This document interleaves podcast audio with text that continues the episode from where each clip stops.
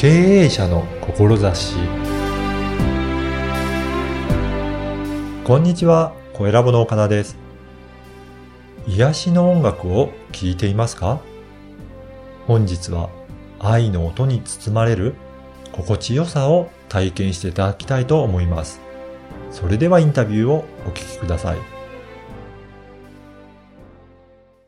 本日はピアニストの久美さんにお話を伺いたいと思います。久美さんよろしくお願いします。よろしくお願いします。あの、久美さんの、あの、ピアニストの活動としてどんな活動をされているのかお話伺ってもいいんでしょうか？はい。えー2010年から、えー自分のオリジナルのピアノソロ曲をはい。演奏するようになりました。そうなんですね。今までじゃあ、ピアノはずっとやられてきたんですか？い。はい。ああの、大学卒業してからは、はいあの、もちろんあの、クラシックの方ではい。演奏活動をしていたんですが、何かそのクラシックをやってる自分ではないうん。自分を探してたんでしょうね、ずっと。うーん。で、まあ、あるちょっと散ったきっかけで、自分の曲をあの皆さんの前でちょっと奏でる機会があったんですが、はい。その時に皆さんが泣かれているのを見て、はいえ私の曲で泣くの？これがもう、あの、自分のオリジナルで活動するきっかけになったんですけれども、はい。はい。そうなんですね。やっぱり、そういったところが特徴ですかね。なんか、あまり、そまあ、ピアノを聴いて感動するっていうことありますけど、はい。そんなに観客の方が大勢泣かれてるっていうのも珍しいのかなと思うんですが。いや、わ、私がびっくりしました。あ、そうなんですね。やっぱりそうなんですね。はい。はで、あの、うんなんで泣くのかない。うん。って思った時に、まあもしかしたら私がうんこう生きてきた年月の、うん。なんでしょうね、えー心がうん。入る年齢になったから、うん奏でられてるのかなっていう感じですね。あの、若かったらちょっとできなかったかなっていうのはありますね。やっぱりそういったいろんな経験を経て、はいそれが音楽になって、ピアノの音を通して、はいで聴いてる方がそこで心を揺さぶられるわけですかね。ね、そうなっていただいてるとしたら嬉しいんですけれども、うん。はい。やっぱりそうやって、なんか音楽を使って、そういった人のこと、はい心を動かすっていうことを今は主にやられてるんでしょうか？まあ、それを人の心を動かすっていうのは狙ってやってることではないので、うんまあ私サイトからは、あの、わかりませんけれども、はい。うん私が常に奏でるときに心がけているのは、はい。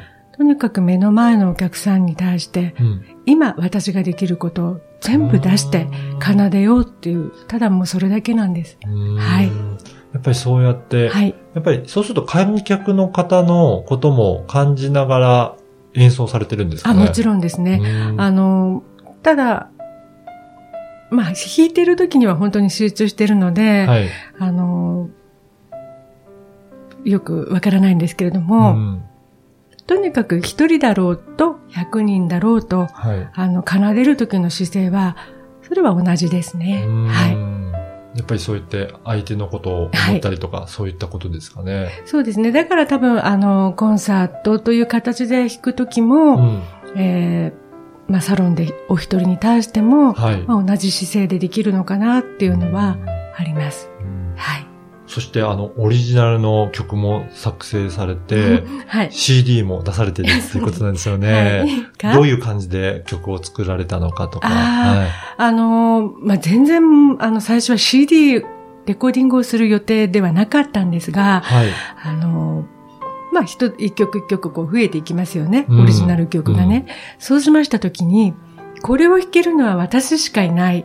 うんだったら、残さなきゃいけないなって思っていた矢先に、はい。まあ、ちょっと東日本震災がありまして、はい。あの、まあ、人間はね、あの、自分の意思ではなく、うんあの、こう去る時があるっていうことを知りまし、うん知った時に、あ、これは残したいっていうことで、1枚目を作って、うん。1枚で終わると思ったら、あら、またちょっといい曲ができちゃったから、うん。っていう感じで、まあ結局3枚の、うんまあ、オリジナルをリリースする形になったんですが、はい。はい。これは別に目標として作ったんではなくて気がついたら、ああ、そうなんですね。はい、って感じですね。徐々に徐々に曲を作っていった。それで溜まっていったので、アルバムにしていったっていうことなんですね。はい。だからもう3枚目を作るために書いたというよりは、溜まったから 作ろうかなっていう感じです。そして、はい、実はいつもはこのトークの時には BGM を流してないんですけど、今日は実は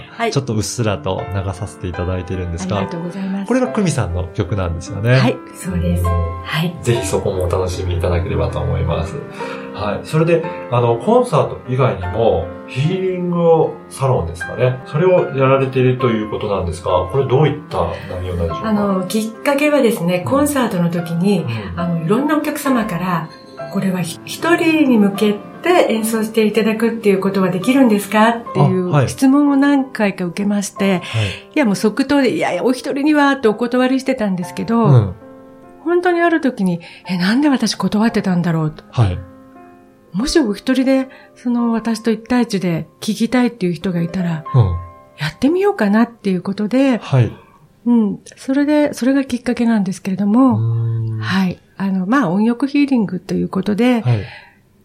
まあ、ちょっと事前にお誕生日でリーディングさせていただきながら、うん、もうお話をしながら音で包んでいくっていうサロンなんですけれども。じゃあそこでは、その、聞いてる方のお話をまずは聞いて、はい、どういうことを、ね、幼少期あったのかとか、そういったことから、あの、お伺いするっていうことなんですかね。そうですね。いきなり、あの、初めましてで音だけやっても、なかなかね、うんうん、あの、うん、信頼関係っていうのもあれなので、はい、お話をしながら、うん打ち解けながら、音を聞いていただきながら、はい、えー、どんどんどんどんどんどんほぐしていくという感じで、はい、はい、皆さんの温泉に入ったみたいな感じになります、最後。それが音浴っていうのは、はい、そうですね。音を浴びるように浸っていただくっていう感じですかね。そうです。うん。だからぜひね、そういったこともされているので、もし興味あったらね、来ていただければと思います。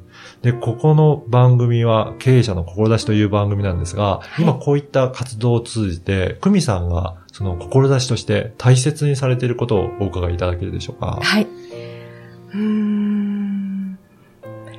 えー、私、本当これ、ね、ラジオなんですよね。そうですね。あの、言葉にしなければいけないっていうのが非常にあの、苦手なんですけれども、えー、あえて言うなら、はい、あの、私の音で、うん忘れていた心の奥にあったことをしっかり思い出して、本当の意味で癒されて、また新たな自分になって、あの、すごく素敵な人生を送るきっかけになれば、本当にそれは嬉しいなって思いますね。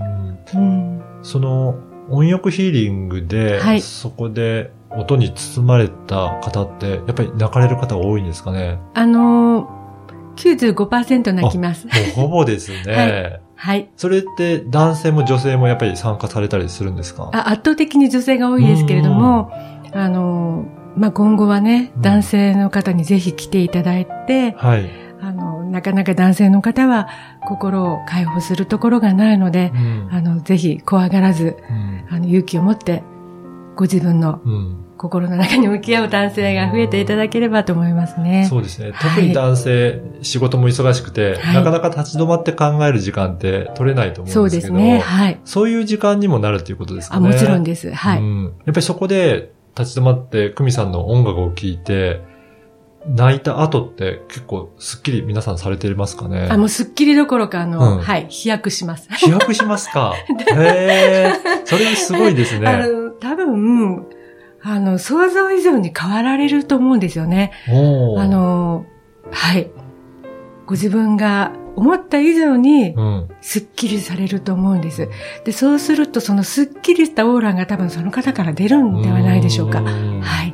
やっぱり何かそういうわだかまりとか、もやもやした部分をずっと抱えながら仕事だったり生活したりとか、まあ、されてる方が多いのかなと思うんですけど、それをまあ、癒していただいて、泣いてスッキリすることによって、なんかそれが取れていって、その後がどんどん変わっていくということですかね。はいうん、なかなかね、その自分の心と向き合うっていうのは、うん、あの、時間的にもね、難しいですし、あの、ちょっと怖いかったりもするじゃないですか。そうですね。やっぱり悲しい思い出、辛い思い出をね。うん、どうしても蓋をしてしまうっていうことも多いかもしれないですね。うん、まあなんなんですけれども、やっぱりそこは本当に思い切って、はい。あの、癒していただくっていう覚悟で、うん、はい。